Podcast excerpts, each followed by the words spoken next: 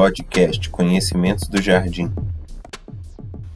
Você já parou para pensar o que tem de diferente entre o crescimento de um ser humano como eu e você do crescimento de uma planta como a abacateira ou a roseira?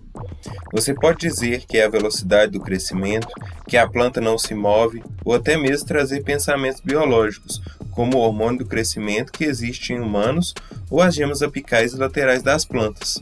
Mas e as coisas parecidas no crescimento desses seres vivos, você já pensou? Ambos começam de uma única célula, no caso do abacate, a junção da oosfera gameto feminino da planta com o, o grão de pólen, que é o gameto masculino, que se juntam na flor para formar a semente. Em nós, seres humanos, temos a junção de espermatozoide vindo do pai com o óvulo vindo da mãe.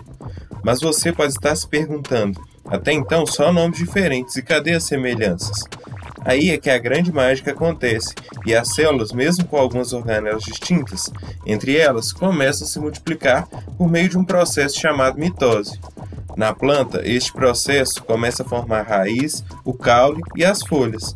Em nossa espécie, temos a formação dos órgãos, além de partes que nos ajudam a ficar dentro da barriga da nossa mãe.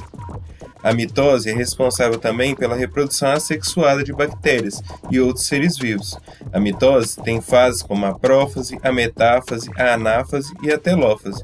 Ah, mas isso é papo para outro podcast. Eu sou Matheus William e me despeço de vocês, convidando a ouvir mais podcasts do maravilhoso mundo das ciências naturais.